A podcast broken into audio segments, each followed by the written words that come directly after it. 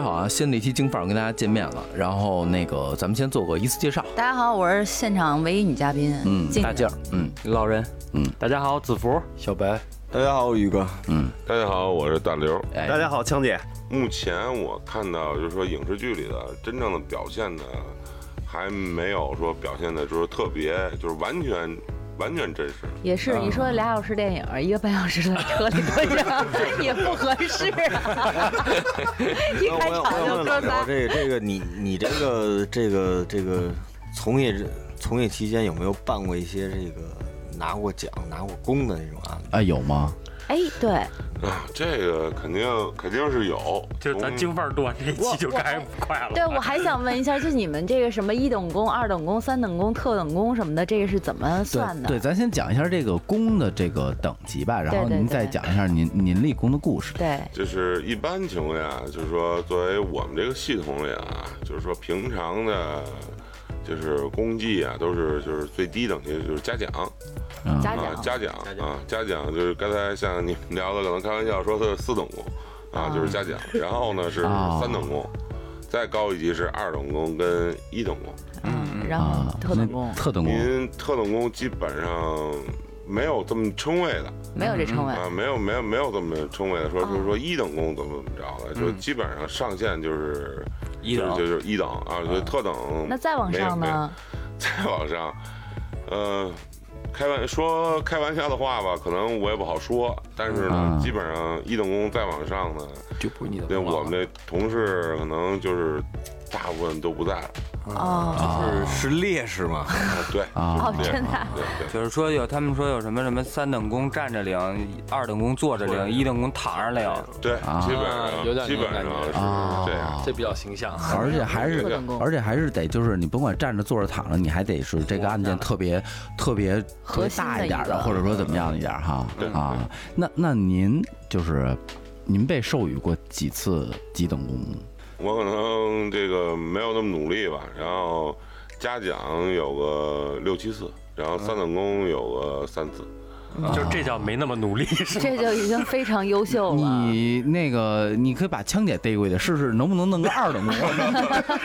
因为因为我们行里有句话叫怎么说呢？十个嘉奖不如一三等功，啊，对，是这样的。十个三等功不如一个二等功。啊，部队里也是这样。但这种也是得根据你能不能接触到这种大案，或者说在你在职期间有没有机会遇到这种情况。你想，北京这么安定和平，哪儿那么多您功啊？那个不是您那三等功，您记忆比较深刻的一一次，您复上了吗？啊，那倒没有，那倒没有啊，，没附上，对是是是什么就？是可能案案件相对来说影响比较比较大。啊，就是啊案件的对案件比较大，况比较大，或者说在集中的某一段时间，嗯，然后呢，这个抓人啊、破案啊什么的，就是那个人数啊跟破案数啊，就是比较突出，就是啊就是做小公共的那一段。就是 KPI 呗。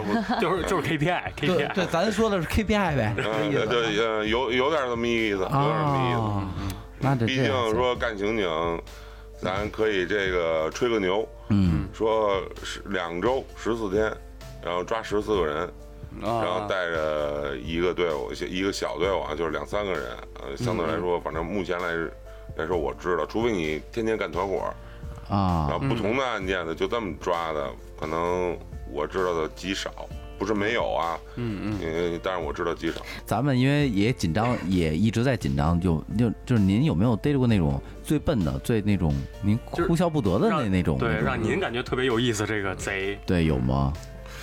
嗯，这个最笨的，说实话，这还不好做这个评比。刘哥 一，刘哥一想还是一堆，刘哥一想，能让我都他妈笨，全是 笨，都都他妈是傻逼。这个这个确实确实不太好做平米，因为就是就是您印象当中比较能记忆犹新的办完案您都乐了那种的。就是他他是这样啊，就是说在我们这种工作这个生涯当中啊，我们的感受是什么呀？就是说，可能我头几天就是最年轻的时候，嗯，觉得说哎很多案件很难破，嗯，然后感觉是这种哎就这很有智慧的，就是高就所谓的高智商犯罪，嗯，但是呢，就是随着年龄的增长，以后啊，就包括这个工作能力增强，嗯，手段的增加，就发现这些他们认为自己高明的手段，嗯，在我们面前并不高明。啊。啊，并不高明。就是说，呃，只要是肯付出、肯努力，嗯。啊，抓这些人并不难。就举个例子，嗯，说开开个开个玩笑的说，说现在啊，全国最严重、最泛滥的案件是什么？不不啊不知道啊。电信诈骗类啊诈骗啊，对，诈骗诈骗啊，电信诈骗，各种各样的电信诈骗，我相信大家也都接受过这种接到过，这种电信诈骗的这种电话呀什么的，然后也同时接到过说公安局呃的对大家的这种防电信诈骗的这种宣传，我接到过，我尤其是上什么上去个银行啊什么的，我就接到过一个，我是凌晨三点接到一个，就是睡得特特别熟的时候，一个电话响了，那边没有声音，特别嘈嘈杂。我说喂，我说您好，然后那边来，小王，我说哟我操，我说什么情况啊？我说我我我说大哥怎么了您？给我送两箱啤酒来！我说你妈逼打错！哎，那可能是于谦，我也接到过一回，我凌晨也是两三点钟，然后也是派出所的民警给我打电话，哎，不是交管局的给我打电话说你是叫枪姐吗？啊，我是，听说你挺牛逼啊、那个你哥们儿在那个把人车撞了还要揍人家，你来一趟吧。我说大哥你打错了。我就觉得是诈骗，后来我哥们儿拘留了十五天。车主是你是吧？那个那个，言归正传啊，刘哥，你那个电信诈骗，这个这个是个是个什么？他他是这样，我为什么要提这个啊就是说现在啊，全国最头疼，也是最泛滥、最严重的啊，就是电信诈骗嗯这类案件。你就是刚才咱们聊到嘛，遇到最笨的、最笨的这种嫌疑人嘛，就是应该是零四零四年左右，我记得很清楚啊。当时刚推出了一款那个双星的那个就是翻盖的手机，带摄像头的彩屏的。嗯嗯嗯，然后呢，我为什么记得那么清楚？那会儿真是，这个当时有这么一个案子，这个我通过抓的别的嫌疑人，然后供述，我大哥我要立功，我说你就当污点证啊人呗。，就我说你立什么功啊？说我我这一老乡啊，这个是一在逃，然 后哎呦，我说好样的兄弟啊，这这这这咱能聊能聊能聊，我一定给你记一笔，但是我得能抓着人啊。嗯说那个说成，那个哎就把这人的姓名啊、身份啊哎告诉我了，告诉然后包括这个手机号告诉我了，告诉完了以后，然后哎第一时间把这人身份给核了，哎你还别说啊啊，真是一在逃，在逃了已经四五年了。嚯，然后在北京混迹，然后呢，哎，我说我说成啊，这这这你说这个可以，是在逃啊，没问题，手机号准吗？准。然后就琢磨这个人，就说你知道手机号，不知道住哪儿，但只知道在北京，啊，这北京事儿太大了那，北京你知道在北京，然后你不知道在哪儿，就知道一手机号，那真还是跟大海捞针似的，这怎么办？哎呀，就是那会儿那会儿上班啊，说实话也不爱，就是刚干刑警这个活儿也不爱回家，天天就在这个宿舍啊工作岗位上贼着。然后那会儿就琢磨，然后突然呢，这个 我接一电话，那会儿我们都有那个公共号嘛，那个幺三九的，嗯、给我打电话，说先生您好，那个现在啊，这个赠那个话费，嗯啊，你怎么充啊，怎么赠啊，什么什么活动什么的，然后我也没在意，听的时候，反正就挂了，然后就一直在琢磨，说这怎么能把这个这在逃饭啊我给他薅着，嗯，哎，突然我就想，既然知道手机号，我直接给他打一个不就完了？啊，等于你诈骗人家了。呃不不，就 当时没那么想啊，骗他的成分肯定是有，但是咱目的不是说能给他薅上嘛，嗯对吧？然后我就直接给哥们儿打一电话，我以为发了个打一电话，打一电话，然后呢，就是加上我这声儿可能也像这个客服部门的，嗯不太像，不太像，不太像。然后我就跟他说，那个，哎，先生您好，这个中国移动，然后现在呢，联合这个三星啊手机，然后我们做一个活动，嗯，然后呢，那个就是三星手机新推出一款这个，那会儿叫四零八八吧，还叫什么呀？我想就确实想不起来了。就是最新款啊，最新款，然后还挺贵，六七千块钱。嗯，然后呢，那个哎，这个手机啊有试用活动，您只要能配合我们试用一年每个月给我们一次反馈，然后我们就赠送您一台新机。一年以后，这个手机就归您所有。啊，啊，您，还说还有这事儿？然后你你确定吗？我说我说说没事不能贪小便宜，我跟你说。然后人说我说我确定，我说只要您身份是对的，我说您是不是叫什么什么什么，身份证号是不是多少多少，然后是不是这个手机号的机主？说是，我说那您这样啊，你我放您放心，一肯定不会让您掏一分钱，我们送货上门儿。然后只要您持身份证，正常能接收，然后配合我们的工作，一年后手机就是您的。但一年之内，手机只归您只有使用权。嗯嗯，哎哎说的还有哎这哥鼻子有眼儿们儿啊，啊，哎，说说动了，哎，相信了，相信了，说那行吧，你管配送，我说不管送是吧？我管送，那送哪儿啊？我说您住哪儿啊？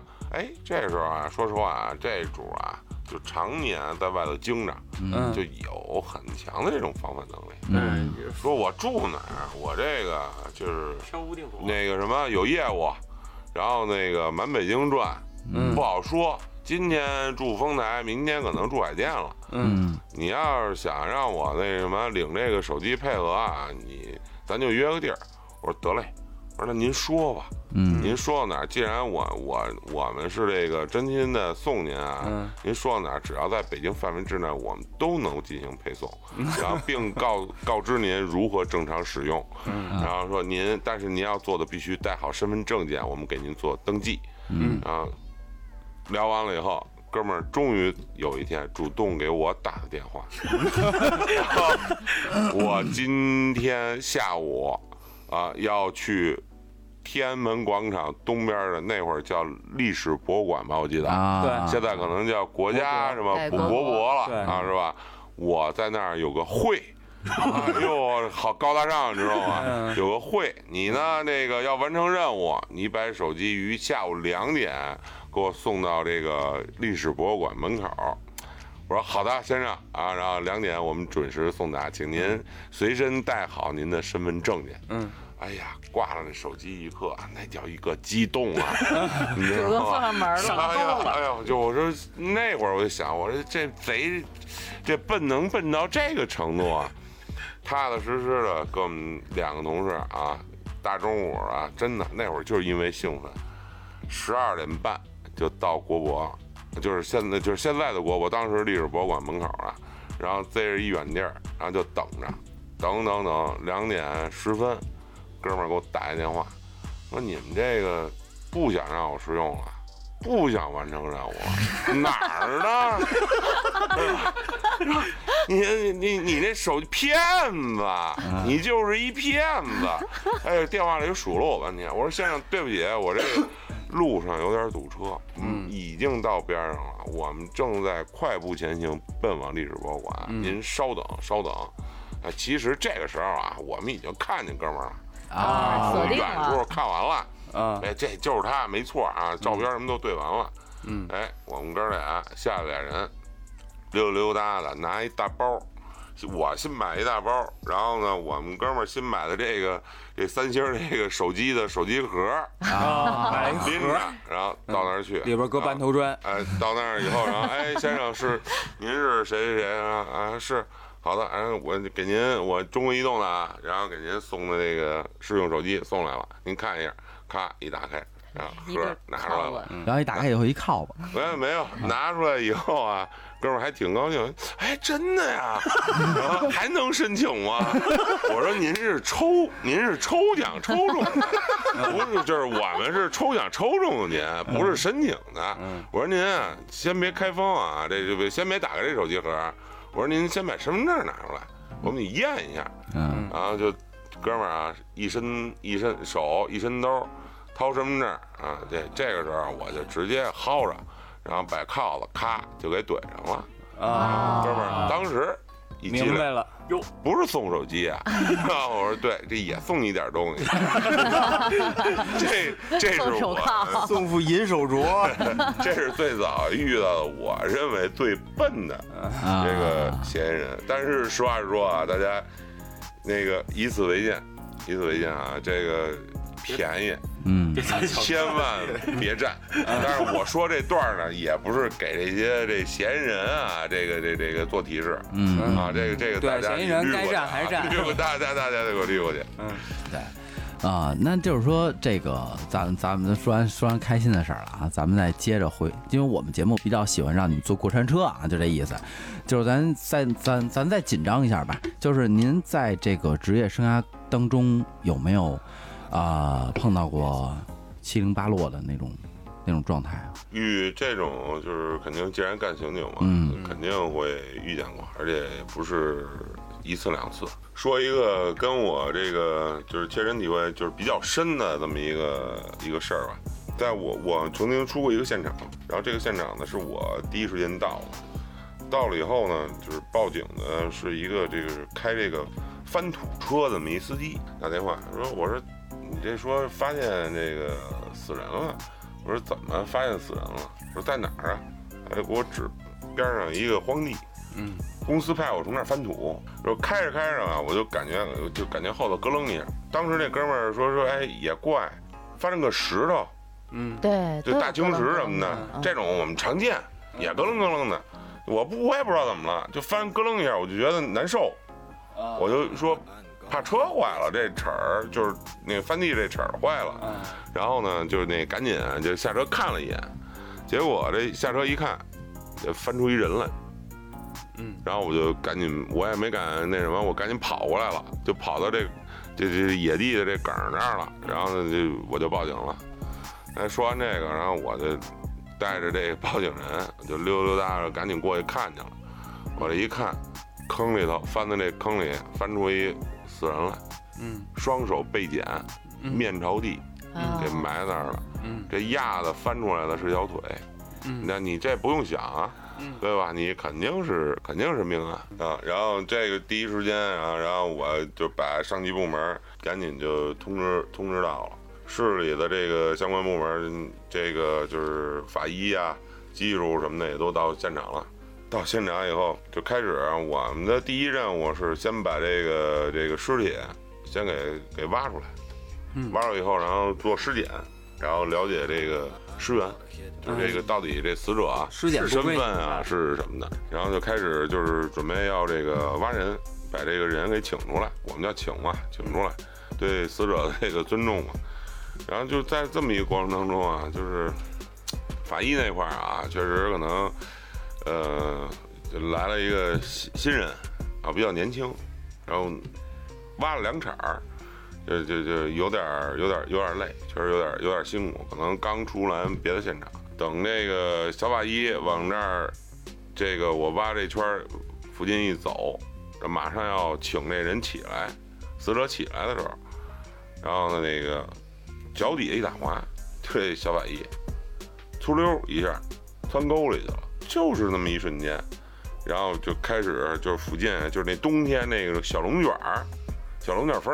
然后抓就转起来了，哎，这个时候转一转起来了，然后就是大家就迷眼了，有点儿怎么听着像灵异故事？不不不，这个要不说是一插曲呢，就是有可能是灵异，但是对于我们来说，可能就是确实是凑巧了。哎，小风一刮，然后呢，正好加上这个这个年轻这法医往那儿一掉，坐在那坑边上了，坐坑边上，然后就看这个就是这个死者啊，就是脖子这一块儿啊就是偏了，然后脸就翻出来了，正好朝向这个法医小法医这个这个位置。我脸对！脸儿，对，哥们儿有点愣了，嗯，就就就就这话就说不出来了，嗯，说不出来了以后，这老法医这过来一看，哟，怎么了？然后牵着牵着那个手就给带车上去了，说得大家一块来，还是得老板一上，装尸袋啊什么的，哎，把这人给请走了，把这个整个的这个尸体啊做了验尸啊，大概怎么怎么没的呀？然后呢，体貌特征啊，多大岁数啊，嗯，性别啊，哎，给我们一报，就开始找这人。找这人，你只要找着人了，刚才不是说了吗？基本上这事儿也就差不多了。嗯，然后那个真是足足找了得有一个多礼拜，各各个北京所有的区域开始发这个协查，啊，开始发这个就是协查通报啊什么的，说有没有失踪人口啊，是男性、女性啊，多大岁数啊，体貌特征啊，穿什么衣服啊，这些都有。那时候办案真的挺难的，这么确实挺难的嗯。然后发了，真是发完了以后也没找着。然后我们出去转啊，然后呢，很多有上级部门支援啊什么的转，真是将抵将近时间，一直就没找着这尸源。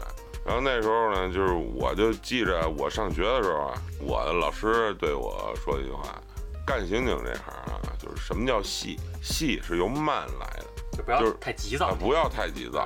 说给我的提示是什么呀？我们出去平常啊，找线索、找人，啊，都是怎么去？全是开车去，啊，到处转，到处转。后来我一琢磨这一点，我知道，哎，可能是动作太快了。人你咱就这么说啊，你贴一个告示也好啊，贴一个什么也好啊，你开着车你能看见吗？嗯，你根本看不见。对，你没有扎到那更深处啊，村儿里头啊什么的这些更深的地方，慢慢就是一点儿一点儿的去去找去。你速度那么快，你是看不见的。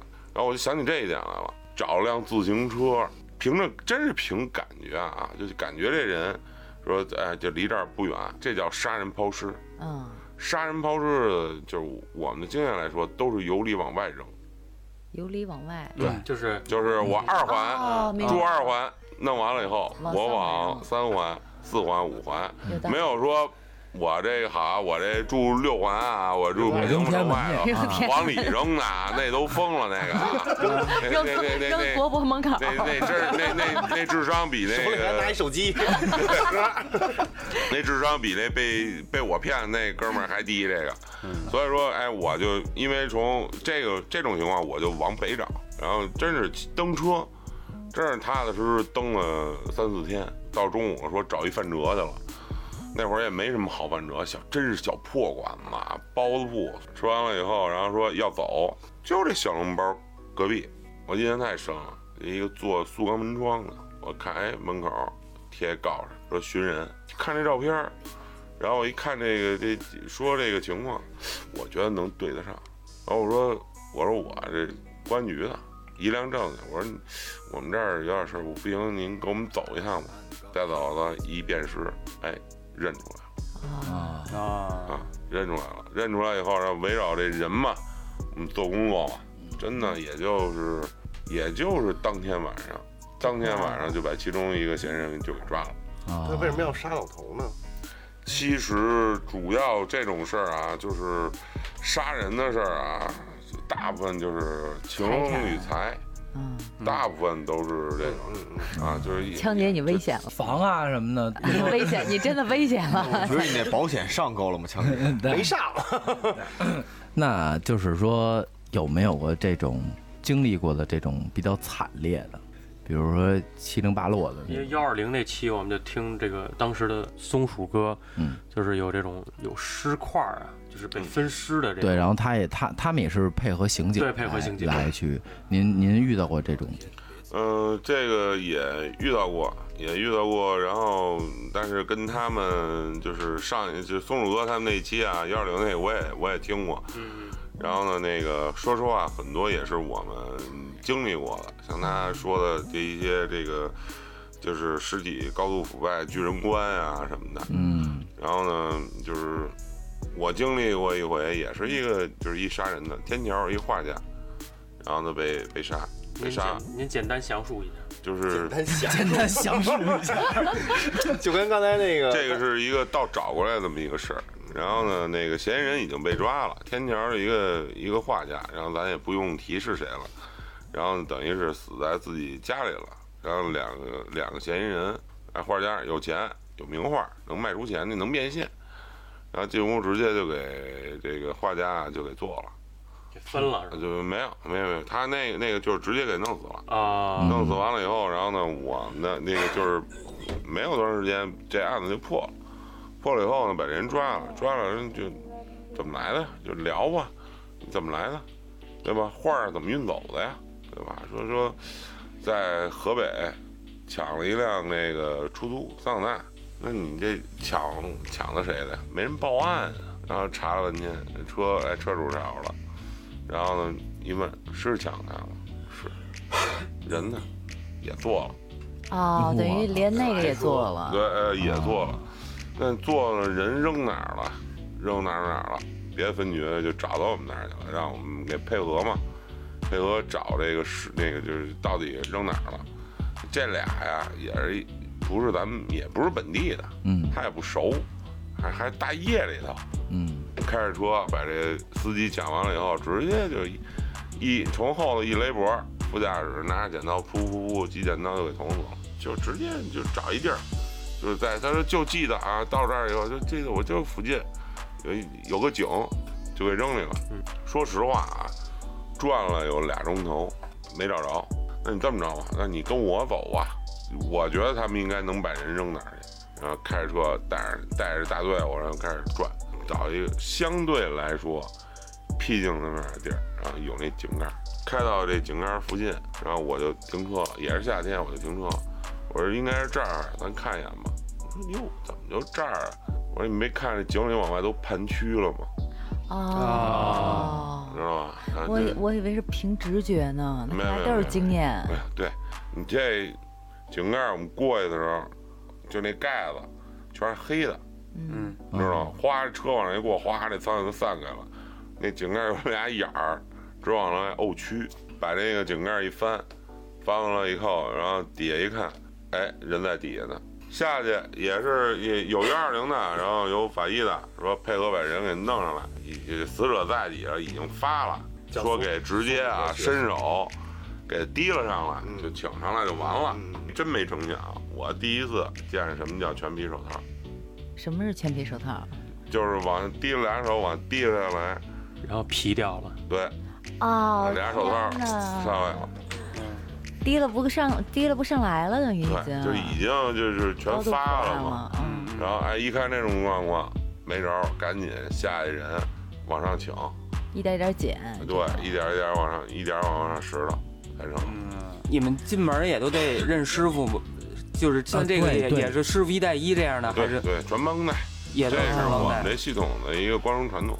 呃，那你师傅有没有什么特别牛逼的经历，就是可以拿出来吹牛逼的那种？说啊，这个小小刘，我跟你说，我操，我年轻，啊这对，有有吧？应该每个师傅都有这种状态吧？这个这个这只能是当玩笑说只能当玩笑说了。这一说，我师傅原来这个老炮筋胡同出来的，嗯出来，然后呢，经常一聊天，我们当年抓人的时候是什么？这叫那叫三米飞靠，三米飞靠，对，三米飞靠，就跟那西部牛仔似的，是啊吗？对对，有点儿有点儿有点儿有点儿那意思啊，有点儿那意思啊，好牛！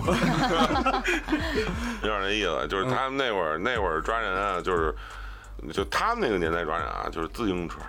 啊，啊，这这什么你您咱甭说现在汽车，摩托都不趁嗯啊，就是自行车，知道吗？嗯然后说说那个三米飞靠是怎么来，就是嗯前人的前头跑，实在追不上，嗯，实在扔拿铐子扔，拿铐子追，得演的是吧？对，人家说离着三米呢就追不上了，然后拽铐子，拽铐子，然后把人给拽倒了。然后说慢慢的可能演绎说说哈呃三米飞盖直接扔出去以后把人给铐上了，那就是牛仔。这这这这有点杜撰了，啊，但是说三米飞盖把人拽倒了，这是这是真事儿，这是真事儿。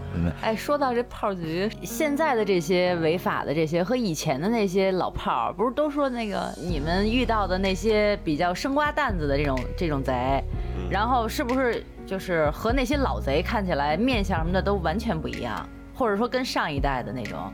嗯，他是这样，就是说一说老炮儿啊，大家可能也大部分人也都那个看过这个老炮儿这个电影啊，冯导主演的这个，就是说他那个大家可能对这个老炮儿的这种感觉啊，就是这种理解啊，就是存在很大的差异。实际上，老炮儿就是我们知道的老炮儿啊，我们还是那说说老炮儿，说谁是老炮儿，怎么是老炮儿？老头老炮儿不是一好词儿。为什么？就 因为这老炮儿的来历啊，我们知道这版本，是因为啊，说那会儿有一个炮局胡同嗯，雍和宫那边儿啊，对对对对，雍和宫后身儿那那一块儿，然后就在那一块儿，说那会儿的就是老流氓，或者说说甭咱说一说就是什么佛呀、小偷啊什么的这些地痞流氓什么的，哎，常犯事儿，然后老去炮局胡同捐着，哦，那这么个老去炮局，对，老 老去炮儿，老炮儿老从那儿捐着，知道吗？出来人才能叫老炮儿嗯啊并不是说实话啊，就是在我们看来，并不是什么雅称啊，啊，并不是这词儿不能。瞎用。对，您有没有就是有没有您亲手送进去的死刑犯？嗯，在这个，因为死刑犯可能我我我听说的就是他们在死之前可能吃会吃一顿好的，嗯然后可能有些不不过分的要求嗯啊，就是有没有过您看，就是您送走过死刑，就是送走的死刑犯，您亲手抓的有吗？嗯，也有谈不上送走吧，因为到最后一个环节啊，就是大部分都是法警来执行。啊然后呢，但是那个我的就是印象比较深的，啊送过曾经一个死刑犯，就是就是那杀过就是杀过几个人的，哇抓完了以后给他送进去啊，送进去的。像这一类死刑犯，只要确定身份了，嗯然后确定无疑了，嗯送进去的当时一定是要砸死料的。嗯。啊，就是那啊。个手料脚啊对脚料，对，手料脚料，就这个时候就能看出来这个一个这个犯罪分子的一个心理素质。嗯，那真是我当时当年我是第一次见，我是那会儿还年轻啊，就就零三年，然后呢第一次见这个砸这个死刑料，当时还哎有有兴趣，说看没没没砸过，不行让我上个手，死了死刑料一靠，靠完了以后中间有一个跟铆钉子似的一东西，然后有一穿环，穿过去了，底下放一个铁站，然后给你弄一油锤，大油锤，直接就往上砸，给这钉儿给砸成死靠。啊当时我印象最深的时候，就是说你再穷凶极恶嗯，到那啊，你时候你在这个时候你知道了，到头了。没缓了。对，然后我印象最深的就是砸这个，就是拿这抡这个油锤砸这死刑嗯票的时候，嗯就是一锤子下去。对我震撼的不，并不是说说我去砸他这一下，最震撼的是我砸完了以后的这个这个响动哦，啊哐当，一这个，这就是一下，这是闷在心里的。这个响动啊，就是别人听，嗯我你像我们没事儿我们执行者，嗯，对吧？我们听可能还能接受，但是作为一个嫌疑人来说，他是接受不了的。嗯，就是我砸这一回，就这么穷凶极恶的一个人啊，就是系列杀人案这么一个，就这么一个人，嗯砸完了以后，就砸那一下的同时，大小便失禁，哦，那肯定啊的，因为人还没死，但是这就是觉得自己已经判了死刑了，对，知道自己判了了死刑了。那您说像那种杀人犯判了死刑，他杀人的时候有没有有共性啊？他这种共性吧，就是怎么说呢，就是，呃，不好去归纳，不是特别好归纳。但是我见过一些杀人犯的共性，就是怎么说呢，比较冷漠。说句老话叫什么呀？就是咬人的狗不叫嗯哦，啊！你看，可能平常咋咋呼呼的，你给他把刀，我告诉你，连个鸡都不敢宰。嗯，嗯，你平常看见这人啊，蔫儿吧的、蔫儿蔫儿了吧唧的啊，这种的，三脚踹不出屁个这么一个主啊。谁都可以骂两句。哎，这个这种人，反而是很有可能是就是蔫儿人出豹了，哦就是他就是可能哎，这就是一穷凶极恶的一罪犯。哎，比如说那个有没有就是热心就是哎市民对对帮对，你像啊你像你像帮群众，你像我这个亲自把贼逮了的给送进去了，你要遇到这是不是特开心？您就逮了个老家贼，你就算了吧。啊，就是有这种吗？有有有。啊，有热心群众帮忙的这种。对这个我们遇见过几回，然后呢，曾经 遇见过一回，这个仨仨贼啊，确实也可怜，但是呢，也也够，也也确实碰上一个强硬的这么一个这个事主，嗯。抢抢手机。嗯。啊，就就就离我们单位不远，大黑天的，然后呢，那个工地边上，然后抢手机，抢手机，然后呢，报了警以后，那个我们到现场，然后就看着这个事主，然后呢坐在三个人身上，就怎么把人这把这仨人落呃对，把仨人落在一块儿，然后坐坐坐在身上的这仨人动都不敢动。这。仨人还是趁早改行吧，真的。不。是，这三个人啊，咱这么说还都是卖苦力出身的劲儿肯定大呀，啊，这但是呢，确实是这个遇的遇遇上横主了，可能硬这。这这个这个全国的这个散打第五，你知道吗啊？哥们儿穿着一双拖鞋就给仨人全办了，真的，这一这个一点不夸张，一点不夸张。哎，这啊这挺逗的。是是，还还有一个问题，真的得问问刘哥，就关于这个，我们不侵害别人，但是我们得保护自己啊。嗯就如果哎遇到我自己受到威胁了，我能够怎么能够尽量合理的保全我自己的这个啊对安全？对，对咱咱普法一下吧。嗯。就是实际上回答这个问题啊，我建议啊，我的建议是最好看一下最新出最新出的这个法条，嗯。然后对于这个就是说正当防卫的这个规范的一个叙述，嗯。然后呢，但是我给大家的建议是什么呀？就是说，即使当你正当防卫的时候，嗯你也会受到侵害。嗯。啊。其实最佳的选择是跑。哦，就别刚儿。对，嗯别是跑，因为就是说，可能啊，咱们大多会高估自己的能力，嗯。能够说，比如说我能够防卫住，这是一；嗯。第二个是我防卫正当，我认为的正当防卫嗯。是否够正当嗯嗯。啊？这个东西都有可能出现这个这个差。差偏差，出现偏差，这两个结果。咱们自己对于自己来说都接受不了，嗯。说我也我觉得我能抵抗，那，我跟他硬刚去了，嗯。刚完了以后，咱就这么说，躲就是持刀的，您嗯躲匕首，嗯、您即使像我们接受过训练的，嗯。我们真正的选择就是能避则避。嗯啊，能避则避，因为什么？真拿刀，咱就这么说，您视频看过，拿枪的时候，民警照样开了枪了也被炸啊哦。啊，七米之内都是危险距离。哦，七米之，内，七米之，就我们的经验来说啊，七米之内，我说这个不是说就就是百分之百的这种的啊。您那您身体素质好，可能这这五米也没事儿，咱们别较这真儿。嗯就是七米之内都是这个危险的距离，千万别高估自己，这是一。第二个，你就别就是左，还有一个是别高估自己什么呀？我这正当防卫，我觉得我的判断是正确的，我这就是正当防卫。嗯您真是过当了，一下下手重了。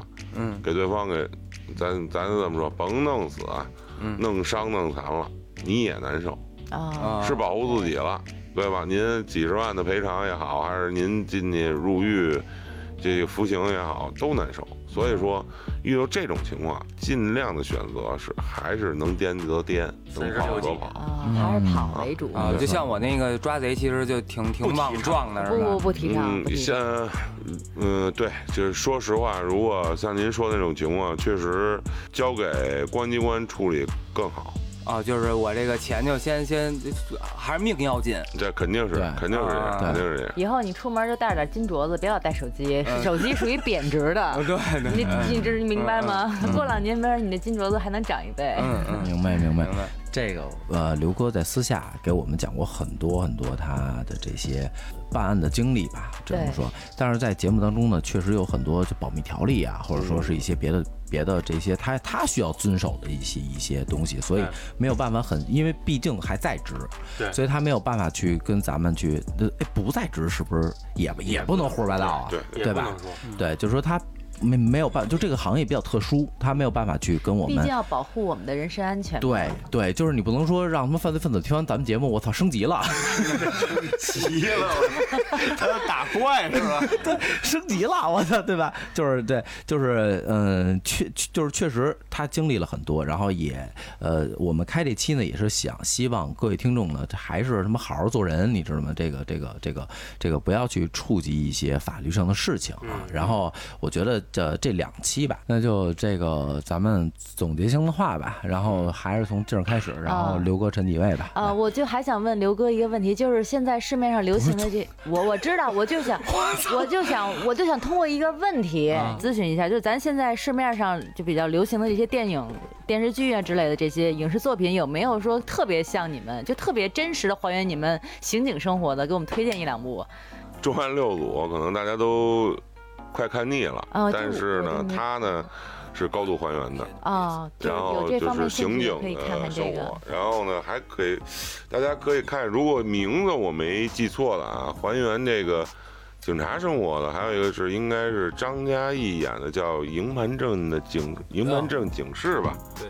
啊，那也是一个高度还原。对，因为我觉得很多人都是受到那个香港的一些什么《古惑仔》啊，或者乱七八糟这种片子的影响或误导，对我们警察就是完全是一种偏差的一种方向去理解。直到今天我才好多东西扭正过来，所以我觉得有有这方面兴趣的朋友可以多看看这个这刘哥刚才推荐的这两部。我看过一个，好像还挺还原的，叫《神探亨特张你又不是当警察的，》电影儿，但是那个就是专门讲那个就是逮逮公交扒手的那个呃警察的那个事哦儿，但是它是就属于纪录片儿，应该是。嗯，那到时候我也看看。对，嗯这这部片儿也拍的不错，应该是我没记错的话是还原的一个这个我们海淀的海淀分局的这么一个老刑警。是真事儿，啊，是是。是是真事儿啊，那大家都可以看看这几个，嗯我觉得还是遵纪守法吧。嗯总结，嗯，没错，嗯，老人，刑警这个职业离我们很陌生，今天可能只是揭开了一点点，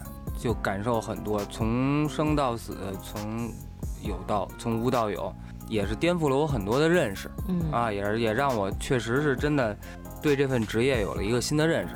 啊，有了一个新的认识，一直都很崇敬啊，一直都很崇敬啊，希望大家好好做人，少给警察叔叔们添麻烦也就完了。嗯，没错没错嗯，最好让你们能都失了业，我们也就是这个社会最好了。没错，嗯，国泰民安了，要都失业，嗯，来，子福，然后我是觉得，就是首先第一，冲在一线的工作人员是真的太神圣了，包括之前我们录过幺二零的松鼠哥，包括今天请到的刘大哥，嗯。一线工作者他们所承担的一些艰辛和辛苦是咱们无法想象的。嗯。一线工作者，我们保持一份敬意，并且呢，也是一样，少给警察添麻烦，也还是用于现在当下流行的一句呃网网上的一段话吧，就是希望您有一身能耐，但是没有用武之地。哎，嗯，没错没错，我操，还是你瞅人家，你还还当教书的呢，操，臭教书的，操，来，老白，封顶了。嗯嗯嗯。反正我虽然不是干刑警，但是随但是从身边人感觉，我感觉现在社会就越来越安定，因为随着这科技的发展，摄像头的普及啊，我感觉的这个社会越来越和谐。感谢党，感谢政府。嗯 感谢刘哥。高度有吗？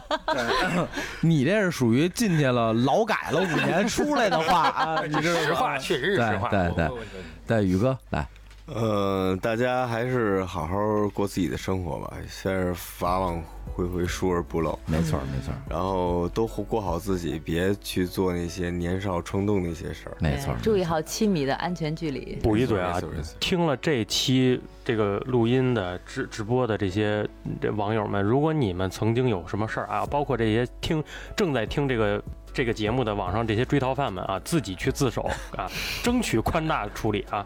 哎，咱们节目什么时候什么时候能要干的跟那个张学友演唱演唱会演唱会似的，那就牛，真的哎，刘哥天天来，真的哎，来一阵二等功，来一次二等功，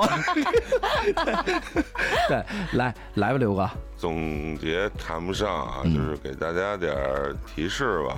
就是随着这个现在的这种我们的侦查手段啊，还有业务能力各方面的提高，就是总结出最好的一句话，就是莫伸手，伸手必被抓。啊。所以咱们这个今天这个节目完了以后，把刘哥拉到咱们粉丝群，看看谁退群，咱就着重去盯一下他，看看查一查他。对对对，那个刘哥先扫一遍，看有没有在有没有在逃的。